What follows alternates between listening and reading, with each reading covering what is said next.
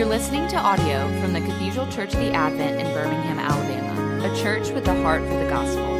Find out more at adventbirmingham.org. We have been asking in the past few days what difference it makes to know the love of God in crisis, in abundance, in restlessness, and in sin. We've examined where each of us stands in this pilgrimage of belief by looking at the lives of two men. In Saul, we saw that um, this refusal to believe in relying in a source outside of ourselves, a greater God who loves us, leads to a life that is marked with manipulation and cowardice and bitterness and envy. Ultimately, Saul's life is one of fighting against God's spoken word to the defamation of his name. David is our picture of knowing Christ's love through all the seasons of life, from the times of victory to wilderness to moral collapse. And what we've had in the reading from first or sorry, second Samuel 16 just now is what I would consider the defining moment of his life. It is a climactic moment that actually takes place in a valley. It is a literal rock bottom. And yet this rock bottom is also a mountaintop experience as happens when suffering and faithfulness collide. What we have at the start of 2 Samuel is David's son Absalom coming toward the holy city, David's city. Many of David's top advisors have defected to him. They have crowned him king. He is coming to claim the city for his own. When he arrives, he will fulfill the word of, of judgment that Nathan had spoken when he said, Your wives will be given to your neighbor. He will lie with them in the sight of this son. It is Absalom who will take his father's wives and sleep with them on the very rooftop from which he had spied Bathsheba. And Absalom will do this from the counsel of Ahithophel, Bathsheba's grandfather. Before this unfolds, what we've just read is David overseeing the evacuation of the city of faithful followers with priest coming at the last. He does not want to have war in Jerusalem. And the priests have done the very obvious thing of bringing with them the Ark of the Covenant. Probably most of you know this was a chest. It was a, a, piece of furniture that was found in the most holy place within the tabernacle. And in our time together, I have not yet shared with you the, the role of this ark throughout 1st and 2nd Samuel. At the very opening of 1st Samuel, we have a scene in which Hannah is pouring her heart out right outside of the door of, of where this ark is kept. And it's in this same place a few years later where Samuel, her son, receives his call as a prophet. And then, as the scene shifts, we have the people of Israel in a battle with the Philistines, and they decide they are going to use this ark as a magical object for victory. It doesn't work. They lose the battle. The Philistines capture the ark. They have the presence of God. It's devastating. The Lord sends a pestilence against them, and the Philistines return the ark. As they return the ark, in the town where it is received, there are a number of men who lose their lives because they treat the ark as an object of curiosity. Then, as we come into 2 Samuel, we have David establishing Jerusalem as the holy city, now a, a, not just a royal capital, but a religious capital. And as the ark is brought into Jerusalem, once again, someone loses his life. There is a priest who knows better than to have the ark carried on a cart.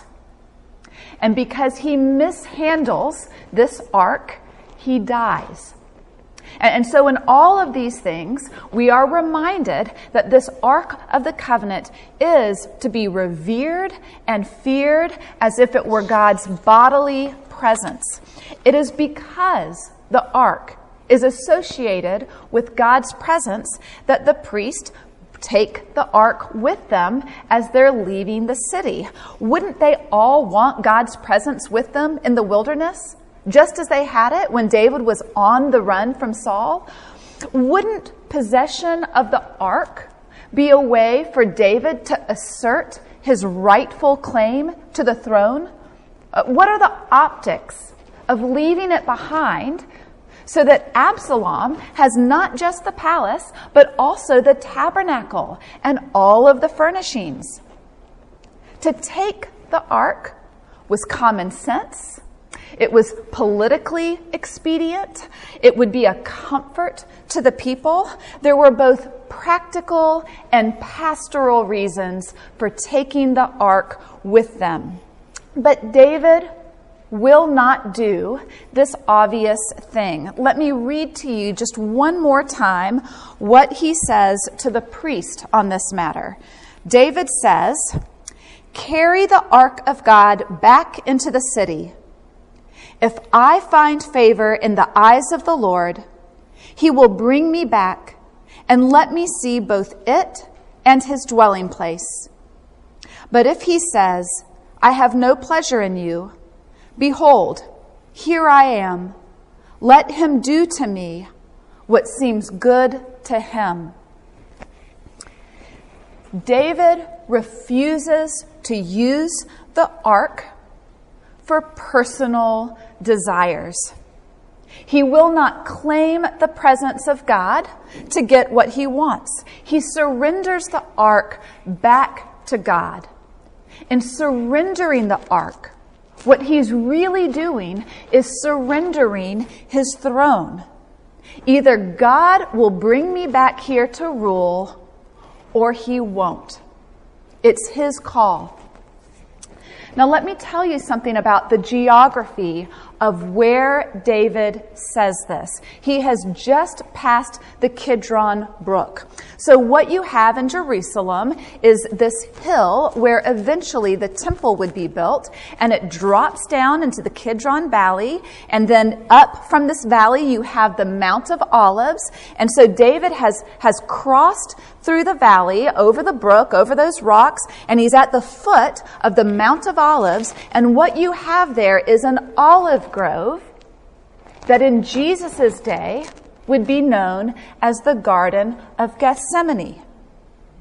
It was in the Garden of Gethsemane that David says, I want the throne.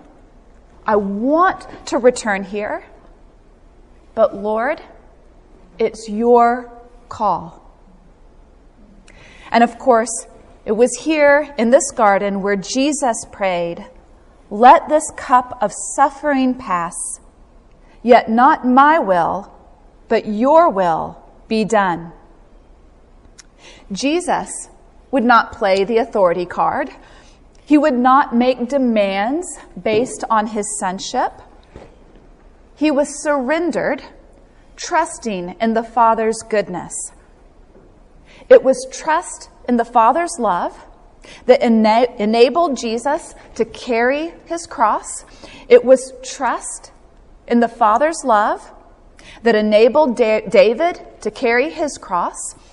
It is trust in God's love for us that enables us to carry our own crosses. We've reflected this weekend on our crosses, in our individual reflections, in our discussion groups. We've looked at the raw spots. It's different for every one of us. For some of us, it is a lost child or, or an unbelieving spouse. It might be loneliness or invisibility. There might be some injustice that you carry. You're holding the broken pieces of what someone else has done. You might be in a state uh, of paralysis with regard to career or calling. You are in a place of silence and waiting. Something for which we need always to be prepared and to be expecting is persecution for Orthodox belief. It is increasingly penalizing to be faithful in our society. And at the Advent, you have a heritage of standing firm. And the bedrock for this standing firm is a long history of faithful gospel preaching and teaching that has rooted you in the love of God.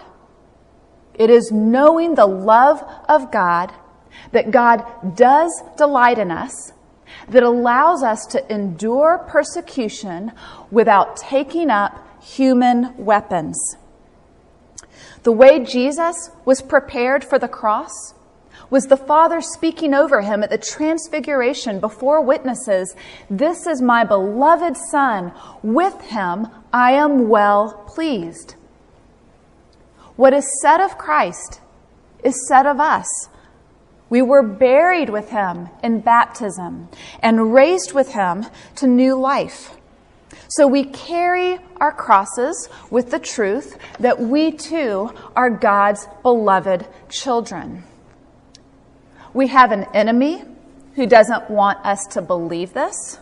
We have all heard things in the world spoken over us that would cause us to question our worth. But it's the word God has spoken over us that is above every other word. You are precious and honored in my sight, and I love you. This honoring ultimately means resurrection. Whatever deaths you are experiencing day by day will be redeemed. They were redeemed for David. He would return to Jerusalem. He would sit on the throne. They were redeemed for Jesus. He would be raised up from the grave and sits now on the eternal throne of David.